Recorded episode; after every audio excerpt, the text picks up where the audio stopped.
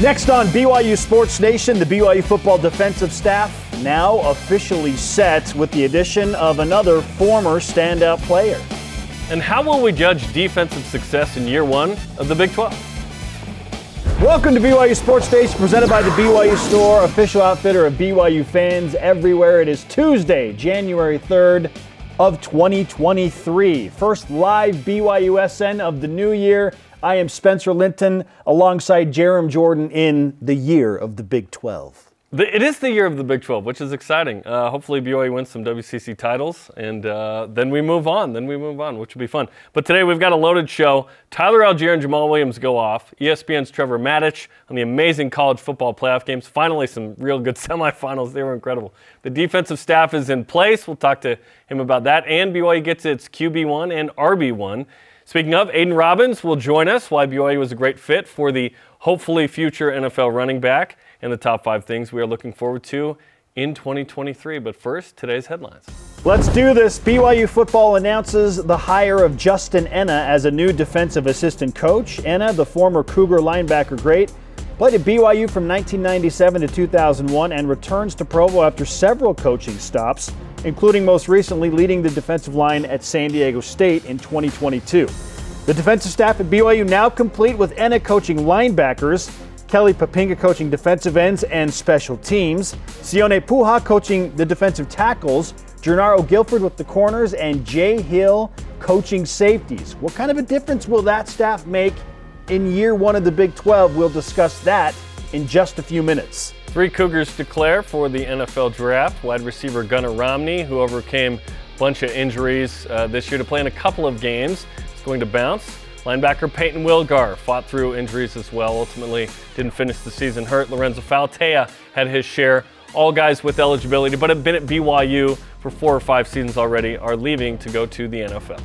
BYU men's basketball sinks Portland 71 58 in a nice. New Year's Eve win on Saturday night to extend the Cougars' win streak to seven games, the second longest win streak in the Mark Pope era. It's just the fourth time in 12 WCC seasons that BYU has opened conference play 2 0. Gideon George led the Cougars with 20 points. Spencer Johnson, in his second game back from injury, added nine points. Two significant road games this week, including a legit test at improved LMU on Thursday night, 11 Eastern, 8 Pacific, then at San Diego on Saturday night. Women's hoops beat St. Mary's 66 41 Saturday, led by a career high 24 points, 7 assists from Nani Falatea. Lauren Gustin had another double double, of course, 13 points, 16 boards. Cougars don't play Thursday, but host San Diego Saturday at 4 Eastern on the BYU TV app. Let's recap Cougars in the NFL, starting with Jamaal Williams, who ran for a career high 144 yards and a touchdown in a blowout 41 10 win for the Lions over the Bears. The Lions have a shot to make the playoffs. I hope they do, because I need them to beat the Packers and the Seahawks to beat the Rams. After a 1 6 start, wild. Taysom Hill had 46 rush yards, a rushing touchdown, and one catch for 9 yards in a 20 10 win for the New Orleans Saints over the Philadelphia Eagles. Fred Warner had a game high 12 tackles in the Niners OT win against the Raiders. Harvey Langi with the Raiders now had nine tackles in that game as well. Tyler Allgeier, 83 yards rushing and a touchdown, 12 yard catch in the Falcons' 20 19 win over the Cardinals. And Khyiris Tonga had five tackles in the Vikings' 41 17 loss to the Packers. These NFL headlines obviously very much secondary to what happened last night in Cincinnati downright chilling scene between the Bills and Bengals when Bills safety Damar Hamlin went down after a tackle and into cardiac arrest. An unnerving, terrible situation that really pushed pause on the sports world in a lot of ways.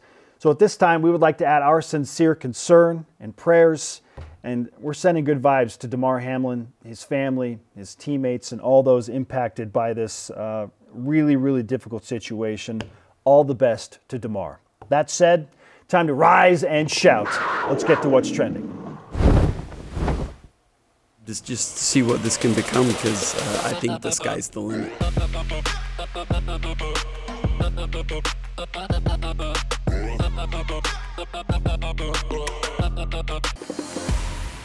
Defensive staff complete. Yes, we are on now with a new defensive staff at BYU, adding most recently Justin Ena. So Jay Hill is your defensive coordinator. He will lead the safeties. Sione Po'uha is going to coach the defensive tackles. Kelly Poppinga is going to hand the defensive ends and coordinate the special teams. And of course, Jernaro Gilford stays with the cornerbacks. Jarom, what do you think of the defensive staff as currently constituted at BYU? All those in favor, please make it manifest. Uh, yeah, I, am I'm, I'm stoked. Uh, I think this is great. When we were coming up with potential defensive coordinators, we didn't even say Jay Hill's name because we didn't think that was uh, you know a realistic option. It becomes an option, and now now you have the best of some of the BYU Utah good defenses of the past couple of years. So you have Jay Hill, his influence obviously from Utah. Sione Po'uha from Utah, obviously. Justin Ena was at Utah for a couple of years. Obviously, Kalani Sitake had been there. Like the good that uh, BYU has had defensively as former players here in Poppinga and Ena and Gilford – and then the good that Utah has done, you're having that influence as well. Why not take the best influences around you, even from your rival, put them together, and have a great defense? So I am excited about that. The second thing that sticks out is this I'm excited for obviously the newness. The Big 12 is going to be new regardless. But uh, uh, guys that come in with hungry, uh, something to prove, two guys who have already been on the staff in Gilford and Poppinga before, Ena returns to BYU, which is awesome. He's been a defensive coordinator um, at Utah State in 2019. He's been at every school in Utah. He worked with Ed Lamb at Southern Utah. Like Wild. he's been at Utah with former Cougar Kyle Whittingham and all that. So it's exciting. It, it, feels feels like Avengers Light. You're bringing these guys together. Now, certainly playing defense in the Big 12 is tough. There's going to be some games where BYU gives up 40 plus, but where BYU scores 50, uh, and it is what it is. But I'm excited for um, you know what hopefully obviously will be a better defense. We'll get into that in a second. But in terms of the personnel, who you got, where you got them from, it's not five of the same kind of guy. It's there's a variety there. Yeah. There's a mix of, like I said, Utes and Cougs, and uh, influences from different places. So I, I, think it's very exciting, and it feels like a, a what could be a great staff. Yeah, it's an eclectic group. I mean, these guys have been around a lot of football for a long time, and obviously we were very excited about the Jay Hill addition. And Jay Hill went and got his guys. Like, I think the biggest surprise is the addition of Sione Po'uha. Yes, that was got him out of retirement. Talking him out of retirement. Yeah. He went into retirement because he was just tired. He wanted yeah. more time with his family. And BYU kind of felt like the perfect fit for him. These are his words, because BYU and Kalani Sitake are big on, hey, allowing you time with your family, but when we're at work, we work. It's a delicate balance for sure. But Jay Hill getting Sione Po'uha to unretire is really, really exciting. Kelly Poppinga is already making an impact because of his connections with Boise State guys who went into the portal and now are we at three now at BYU? I love it. okay, so BYU loses out to Baylor, but hey, we gain from Boise State. It is what it is. And I like Justin and I think, and, and this is coming from inside the staff he is re energized. He's gone through some stuff off the field, on the field. He's re energized at BYU. He's very excited to be here.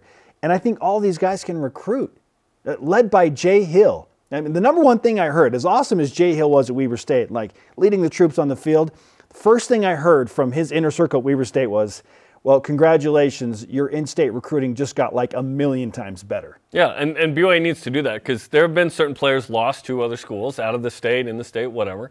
So yes, you have to recruit and you have to be able to coach. You have to be able to do both. Obviously, uh, can you be great at every single thing? Well, some are, but if you're great at anything, I would just love to be able to recruit because you need good players to win games. Obviously, you can coach them up and you can develop guys that aren't uh, heralded out of high school, but you need to be able to do both. And I think at BYU, the coaching has always been really good. It's can we recruit at a higher level to get better players to then elevate them from that three, four star status to yeah, five yeah. star play. Brady Christensen and Zach Wilson end up five star college players, if you will.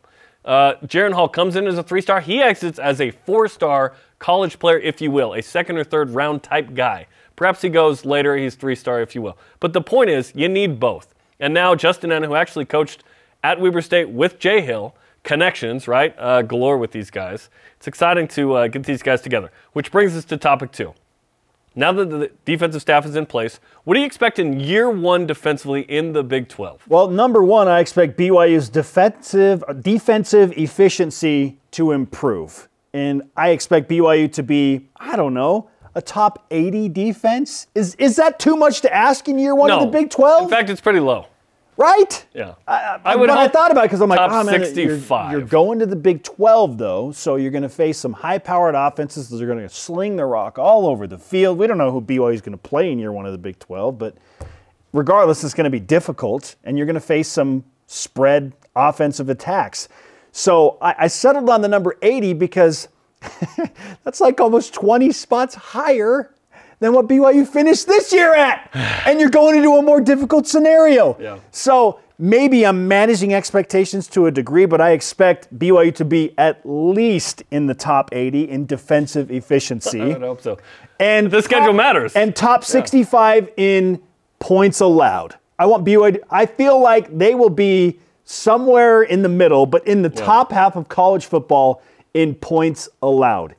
Maybe that's too much to hope for going into the Big 12 in year one. I don't know, but that that's kind of where I settled. Was yeah, I, I think BYU could be 60, 65th in points allowed and top 80 in defensive efficiency. And if they are that, then that's probably a win better. It probably means you went to a bowl game. Yes. Hopefully. Yes. Who, who knows? Um, I mean, you could have those numbers and certainly be five and I'm- 7 I mean, if, if we're talking like, hey, quantify it in terms of wins and losses, I said last week on the show, I feel like Kedon Slovis and Aidan Robbins, along with Aaron Roderick and the continuity of him being the offensive coordinator and like like the offensive staff all being in place, I feel like that takes BYU from six wins to seven wins. Okay, I feel like BYU is a seven-win team with Kedon Slovis quarterback. Some people are like, no, no, too ambitious.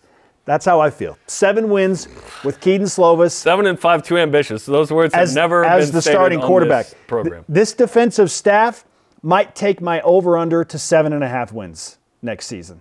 Okay, the combination of transfer portal people and the staff, I've got BYU probably at seven and a half wins right now. That's where that's where I'm putting the over under. I want more havoc. Uh, is what I want. Ooh, okay. be- because I honestly, the the thing that matters is points allowed, right? Yards yards per play, uh, you know, points per possession. Those are the things that matter.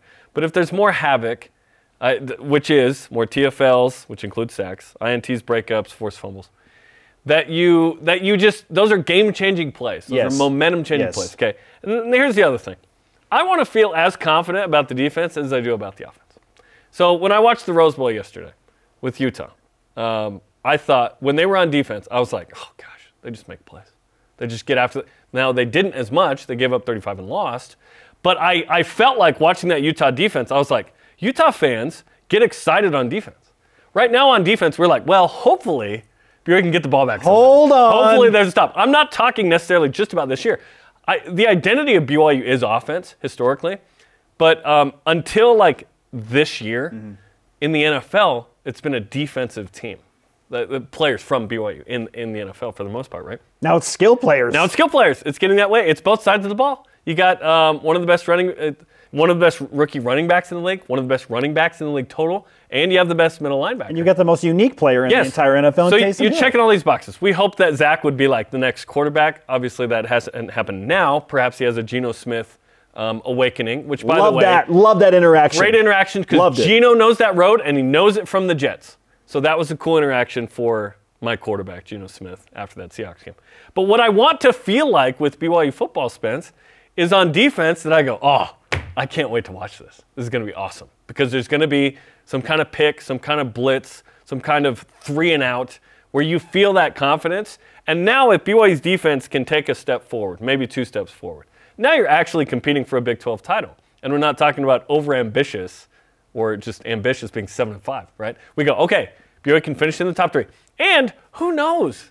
That's the lo- the lovely part of this thing that we call sport is TCU was not expected to do what they did this year. A lot And of people thought they were going to finish bottom of the conference. Right? And Michigan had a great, de- like, they had a really good defense coming in. And they got torched by Max Duggan, the backup. Attaboy, Attaboy Max. The backup. Like, um, it's just exciting uh, to, you just don't know sometimes. And so next year, I almost go in with, I don't know what the defense is going to expect, but I would like more havoc. Aggressive. I would like to feel more confident and excited about watching defense, and uh, perhaps we get that. I need to add this caveat. It's going to be more enjoyable watching BYU's defense be on attack. Jay Hill sat across the room from us in the Studio B and said, I've never been one to just sit back and kind of just let an offense do what they want to do. I will attack, I will impose my will.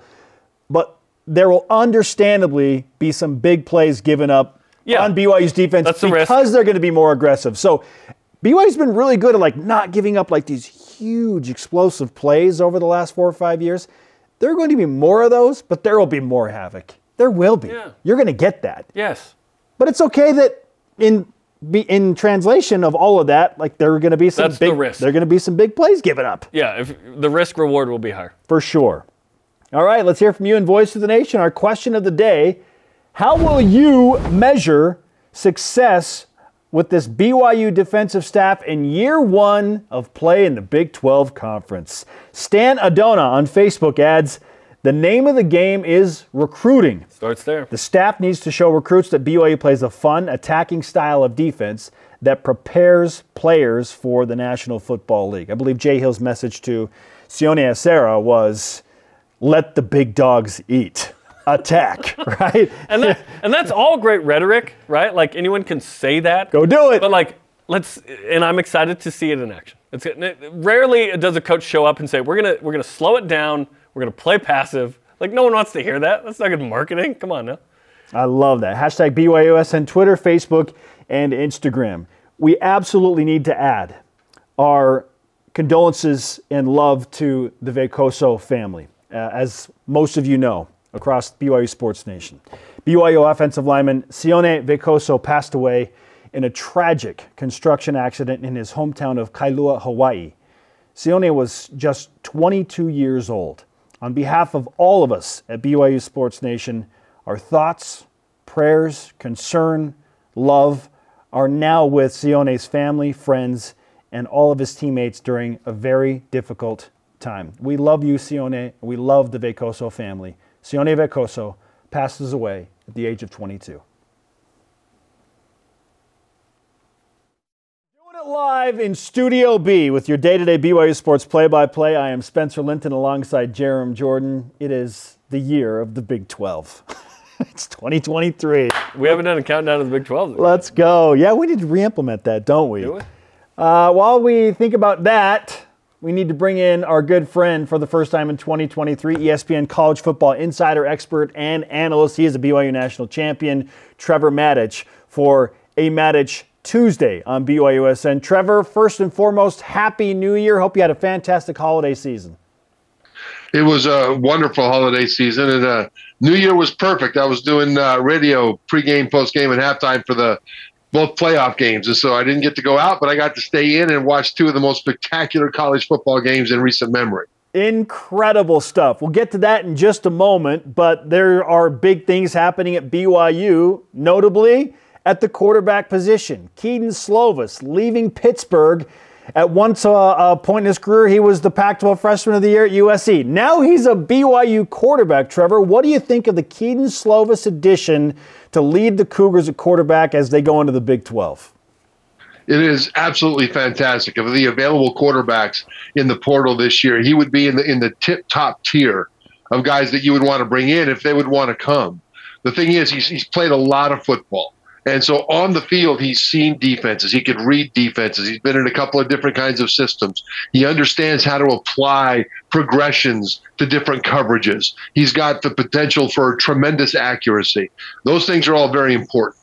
He's got a very strong arm, which is important too, because BYU's offensive system re- relies on a lot of deep passing to open things up and for deep strikes. And he's got the arm to be able to hit those, just like Jaren Hall did, just like Zach Wilson did.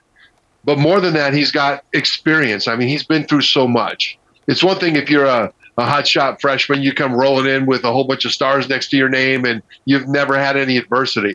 He's had success, great success, but he's also had some adversity with injury and having to de- work through that kind of a thing. And so I think he's got a maturity and a leadership that he'll be able to step right in and be a leader in that locker room. I think it's it's a on every level a fantastic transfer for BYU, and I think it's great for Keith. Because he's got a young, dynamic group of receivers. He's got a, really good and intriguing group of running backs. And even with transfers and possibly the NFL, he's got an experienced big group of offensive linemen in front of him. I think this is a great marriage. Let's talk about one of those running backs you mentioned, Aidan Robbins, coming over after two years at Louisville and then UNLV. We'll hear from him later in the program. What do you think he can do, perhaps as running back uh, number one for BYU in the first year of the Big 12? Well, he's huge. He's about what 6'2", 6'3", 230 pounds. He's the kind of a guy that can just be a hammer, just an absolute bludgeon. And then you got Miles Davis to complement him, and and you know Ropati's coming back as well. So you've got a really good, diverse skill set in the running back room. And I think Robbins is the kind of a guy that could be an absolute workhorse. I mean, just to pound defenses and wear them down. And, and BYU showed in the last couple of games against Stanford and in the bowl game what can happen if they really commit to that run. And I think that with with Robbins there, I think they've got uh, just a, a, fantastic addition.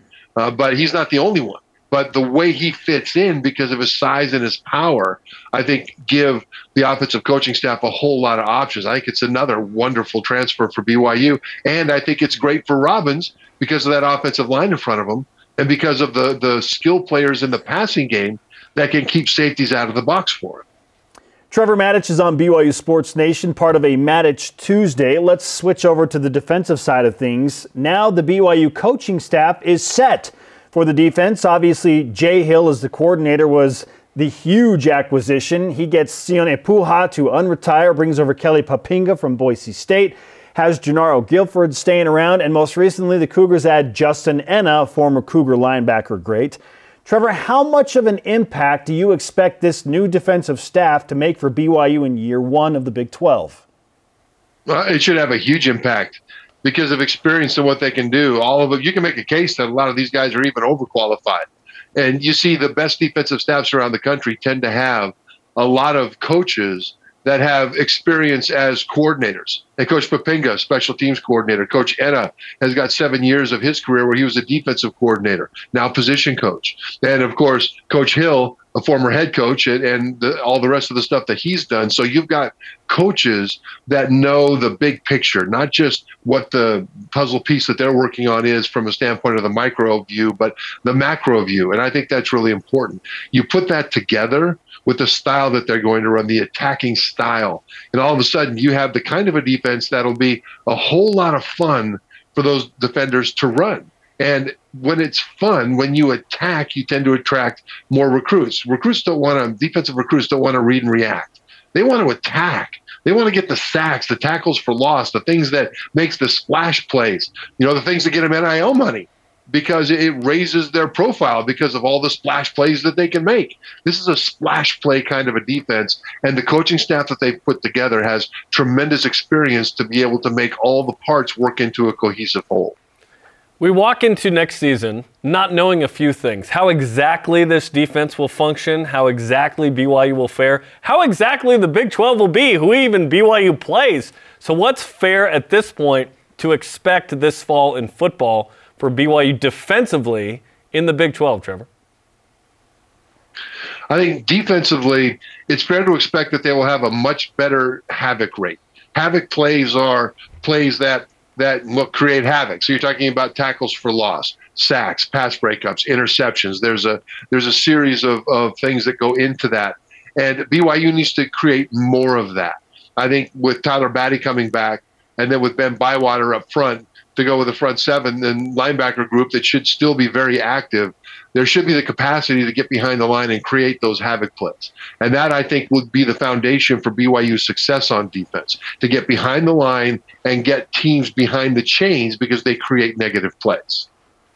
Trevor, we've talked about BYU just getting to a bowl game in year one of the Big 12. Win six games, call it good. It's always tough to make the Power Five transition.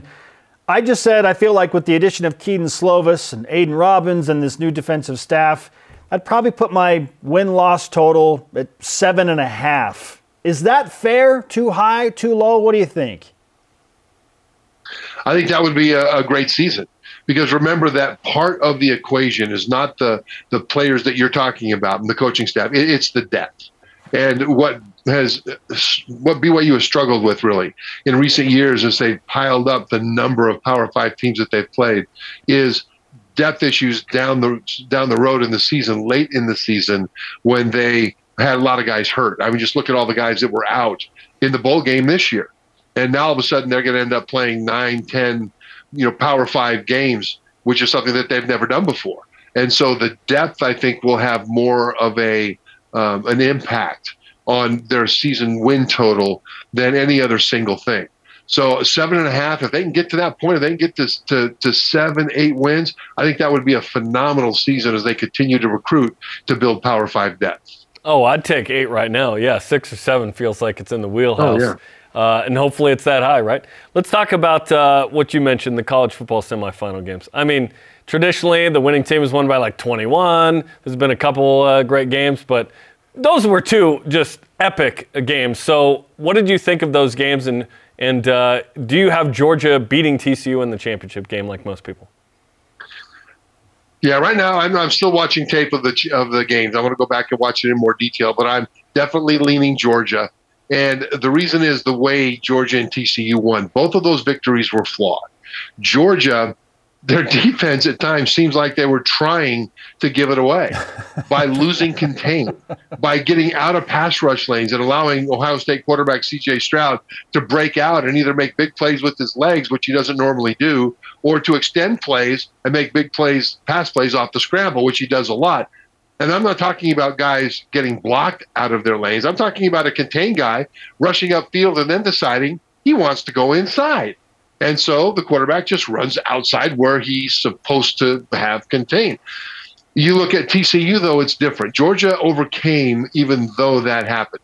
TCU won by six points, but the Michigan quarterback, J.J. McCarthy, threw two pick sixes, and Michigan drove the ball inside the five yard line on three occasions where they came out with a combined three points. And I thought the play calling down there was absolutely, I guess the, the most gentle way you can say it is a head scratcher uh, abysmal is another way to put it in terms of the, the position that the players uh, were in because of the plays that the coaches called, especially on, on first and goal inside the one yard line. There was a fumble that TCU recovered in the end zone, and it was a, a, a quick handoff to a fullback who was two yards away from the line of scrimmage, leaning so far forward that I thought he was going to fall down. He had to get up out of that stance, get ready and balanced up to take the handoff, and then take the hit immediately. And he never did get the handoff because he couldn't do it that quickly. And by the way, he was a, a converted linebacker. Why in the world are they calling that play on first and 10? So I think you look at TCU, Michigan did a whole lot to help them, although credit TCU for making the plays that were there to be made. Georgia overcame mistakes against an Ohio State team that was on fire. So I really think that uh, Georgia right now has the edge going in because TCU can't count on the Bulldogs to make the same mistakes that Michigan did. Fantastic insight from Trevor Matich. Georgia 13 point favorite over TCU right now. Trevor, as always, uh, a pleasure to talk with you, man. We'll talk again soon. Thanks, guys. ESPN's Trevor Matich on a Matich Tuesday from BYU to the college football playoff. Uh, and I think it's fair to assume that most BYU fans are rooting for TCU as a fellow Big 12 we'll, d- we'll discuss coming up. Right? Whip, yeah, we'll, yeah. See, we'll see. Okay, tune in tonight for BYU basketball with Mark Pope as coach and Greg Wrubell. Okay, to uh, a big week with LMU in San Diego. Nice wins over Pacific and Portland. 8:30 Eastern on the BYU TV app tonight. No former BYU football player has ever rushed for a thousand plus yards in an NFL season.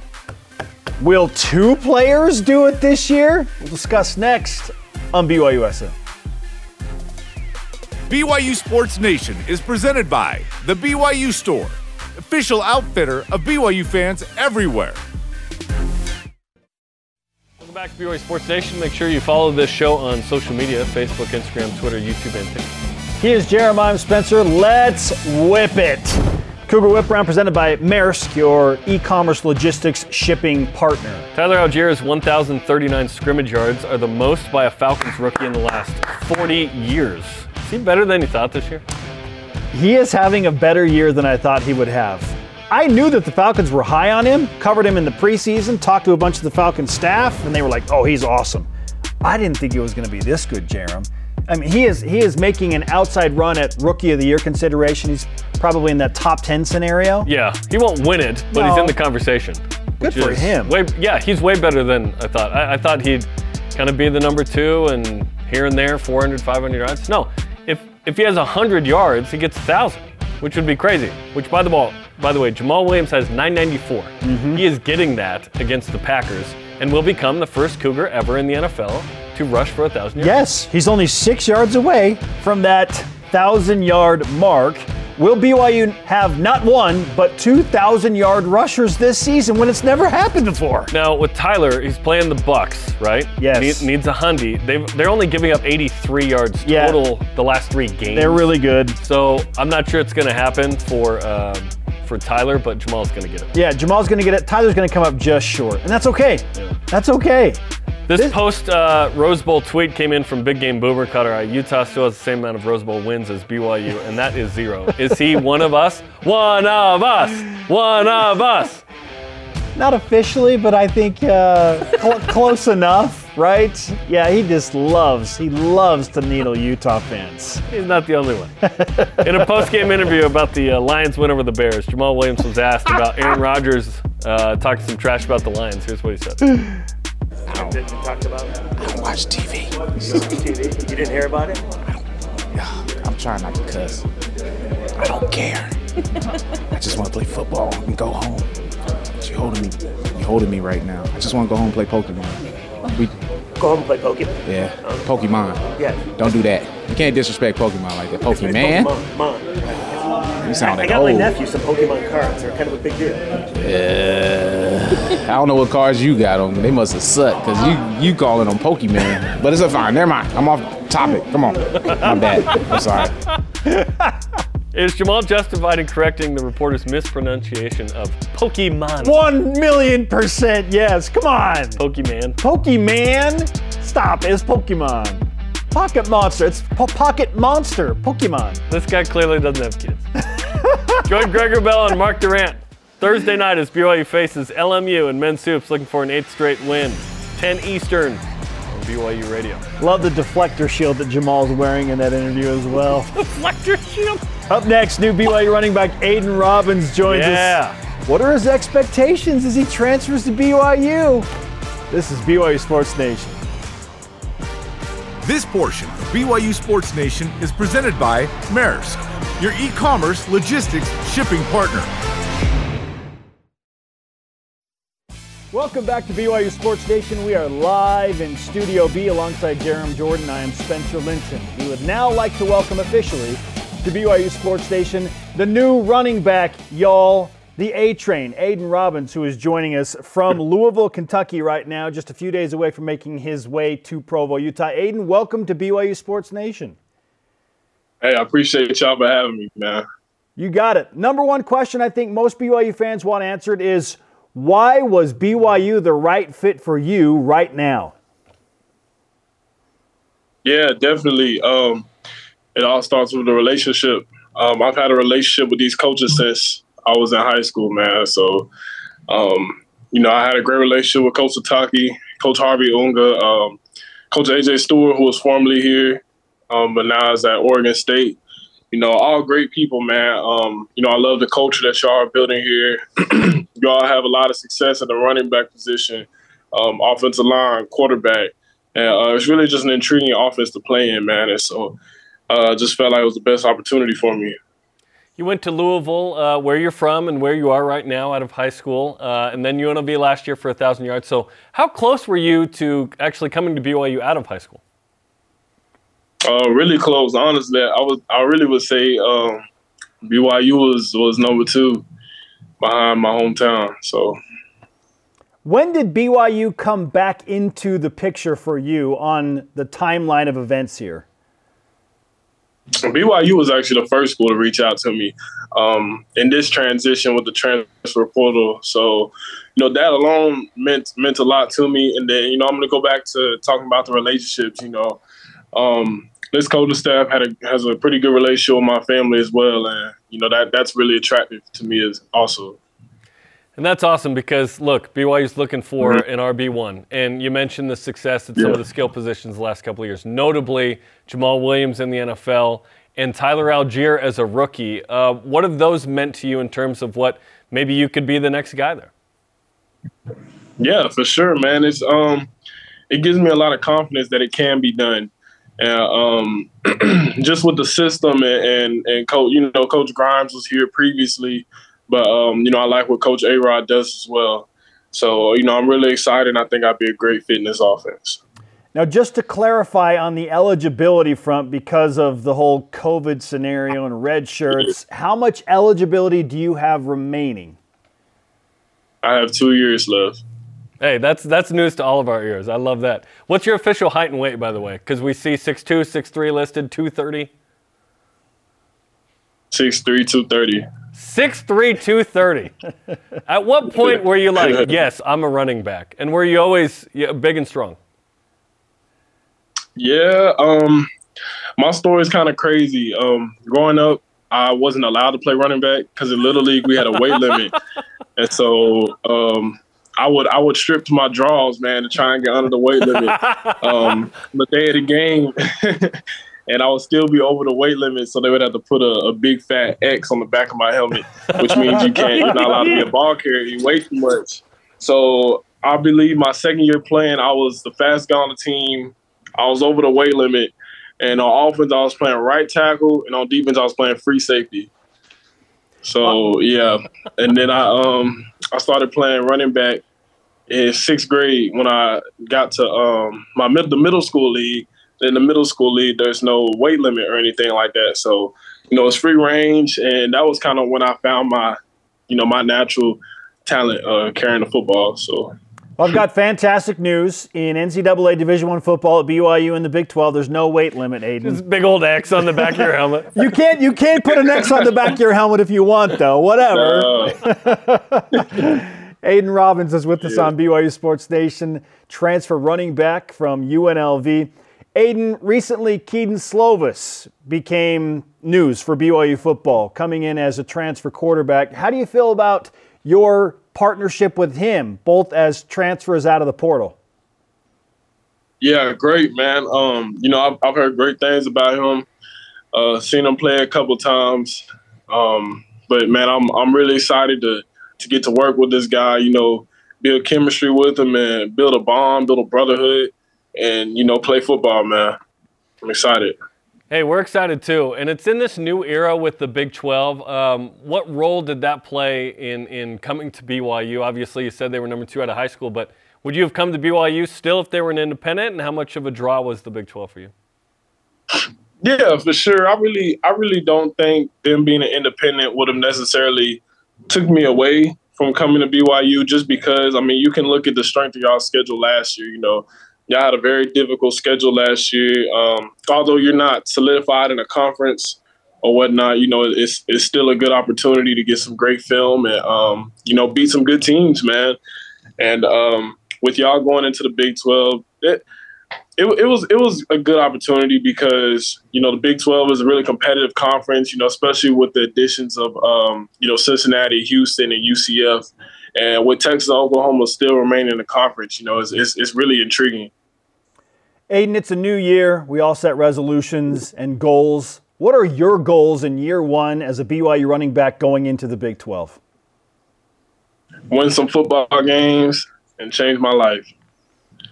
I'm not going to get into detail, but we're going to win some ball games this year. Hey, that's the goal in year one, certainly. Um, what what Yeah. worked for you at UNLV with the thousand yards last year that wasn't working at Louisville? Uh, honestly, just getting an opportunity, man.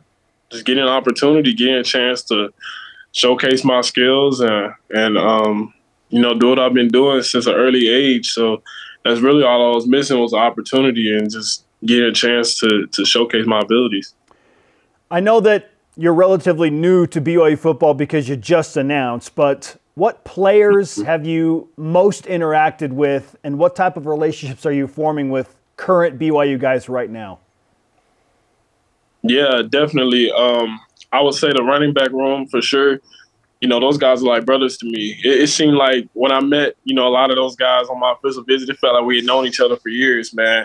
Falau, uh, Miles, you know, Chris Brooks, you know, a lot of those guys, those are, those are great dudes, man. And, um, you know, I wish Chris Brooks still had some more eligibility because he's a, he's a great dude.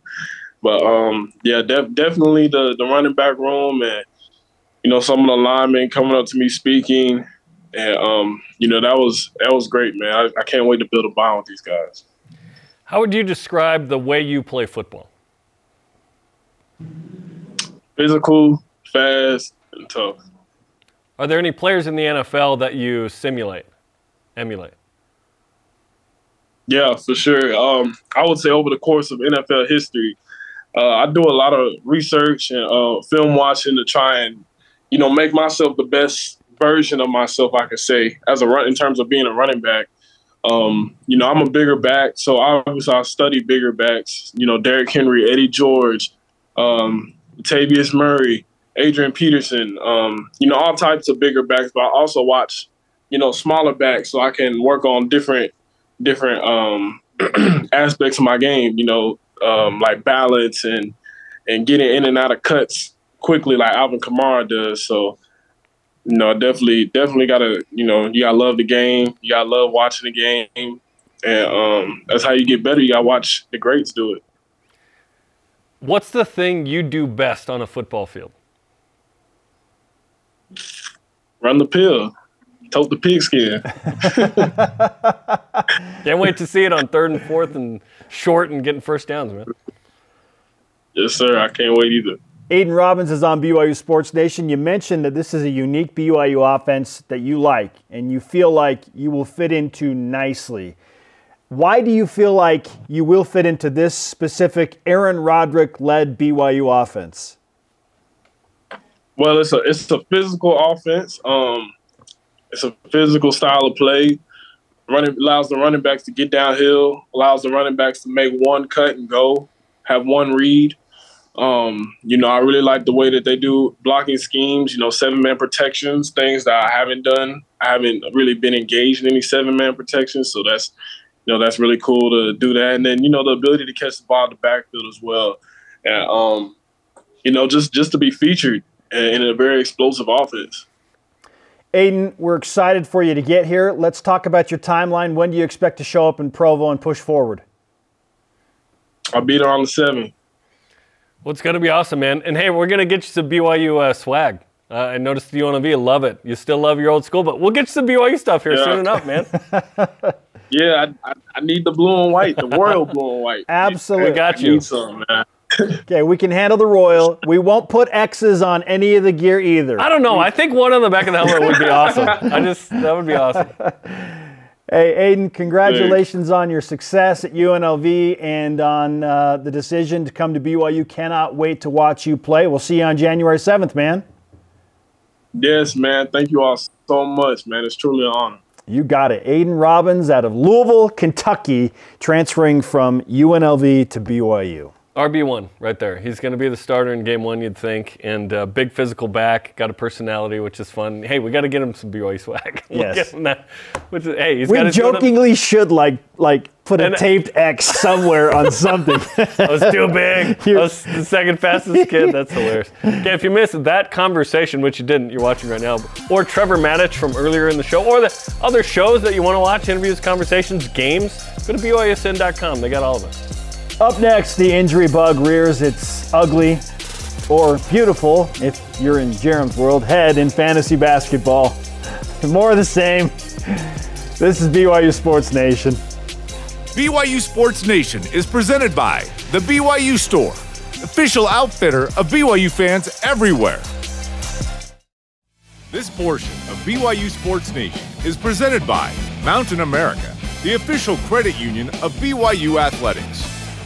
Hopefully, Max Tooley and the, that defense get a bunch more uh, picks next year. You know what I'm saying? The show's on demand. Download the free BYU TV and BYU Radio app and uh, subscribe, rate, and review to the podcast. It is the first Top 5 Tuesday of 2023. And with that in mind, here are the top five things we, as BYU fans, are looking forward to in the year of the Big 12. Number five, March Madness hopes. Can men and or women's basketball get interesting enough to make March Madness. Uh, men's hoops on a seven-game win streak, 12 and 5 now. 93 in the net ranking, seven-game win streak. Need to certainly make a run there. Women's hoops seven and eight, 128 net ranking, three-game win streak. Hopefully they can climb in. Not sure if either will make it, but they're certainly making it more interesting right now, which is exciting. Okay. At number four, the approaching NFL draft. And with former BYU players involved there, where are they all going to end up? We're absolutely looking forward to that. Where does Jaren Hall end up as a quarterback? Does he go as a second or third rounder, slide to the fourth or fifth round? Puka Nacua, one of the most dynamic receivers to ever play at BYU. Blake Freeland, even though he hasn't officially announced yet, still that he's going to the like NFL. he's gone, but if he comes back, great. Okay, where's he going to go? Payton Wilgar, Lorenzo Fauatea. Does Gunnar Romney earn himself an undrafted free agent contract after an unfortunate injury-riddled past with BYU football? Yeah, and, and I wonder if Payton's probably an undrafted free agent as well, given uh, the injuries there. But maybe he slides in at the end of the draft. Who knows? Number three, which team will win the Big 12 title first? First one. Okay. Cross country, women's soccer, women's volleyball. I think cross country happens first. I think. Yes. So they'll that'll probably be the first one, right? First opportunity. anyway. Yes. Women's volleyball's got to deal with Texas. Women's soccer could certainly do it. TCU, pretty good team there. Kansas, good as well. But all three walk in really good in the Big Yes. 12. Women's soccer brings basically everybody back, and they just got better. They just added another UCLA transfer. Strangely, I think it's going to be women's soccer that wins the first Big 12 title. I It's think not cross country. I think it'll Yeah. be cross country. Okay, if it's not cross country, yeah, that- but you're right. All three have a legit shot. Women's volleyball, once Texas leaves, they're right there. Let's go. At number two, the Kedon Slovis era of BYU football. One year. It'll be an amazing four months. We're looking forward to, yes, what Kedon does by the numbers, but how much of an impact does he make for BYU because he is a Power Five tested quarterback? We've we have seen, you know, a lot of different Power Five transfers. Some work out really well. Bo Nix, you know, comes to mind most recently. And then we've seen some backfire. Charlie Brewer at Utah was a Yep. terrible whiff, right? Yeah. Well, he helped end the streak. Or it was a Yeah. glorious. It was amazing. he was great. Move. He's my favorite Utah quarterback ever, by far. Hopefully Kedon is USC Kedon. Yeah. Because the last few years numerically not good. There were a lot of factors that went into that. shoulder Bench injuries, surgeries. coordinator getting fired early. Yeah. Da, da, da. But hopefully Kedon with Aaron Roderick and can do some stuff, man. And number one, just being in the Big 12, getting the schedule hopefully here soon, maybe February. Joining in July, playing in the fall. Uh, first game as a Big 12 member, by the way, in football. Sam Houston on September 2nd. It's it's uh, the year finally where we're going to be in the Big 12. We've waited a year, uh, you know, a year and three months to this point. We're going to wait another seven, and then another two. I want the after that. schedule. Just give me the schedule already. I would love to know the teams we aren't playing because there's only four we aren't playing. We thought we were we- getting it in I October, and then it's like, ah, maybe mid-November. Then we Oh, were told maybe December, December. 1st. No, Now it's early February. Give me the schedule. just whenever. It's all good. On to fantasy basketball and recapping the weekend. You know, I thought I had a shot here, Jarom. Yeah. I was Yeah. like, oh, this is my week.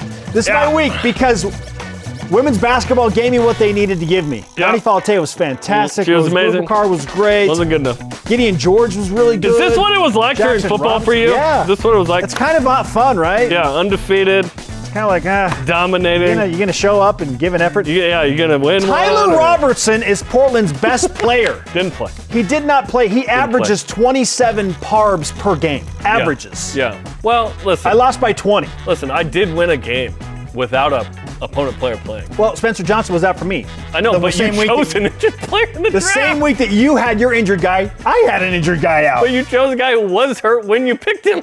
because he told me he was going to play. You can never trust a Spencer. Ah. Just kidding. Yeah, I won by 20. 3 0. I'm going to have to trust Spencer because, you know, spoiler alert, I'm probably picking him up this week now And then, he's healthy. and then the moment you don't have Jaron, destroyed. Gosh dang it.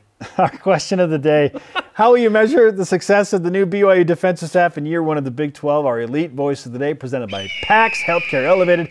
BYU 4 Trey on Twitter says third down percentage. Can they get off the field on third down and give the offense more chances to take over? Amen.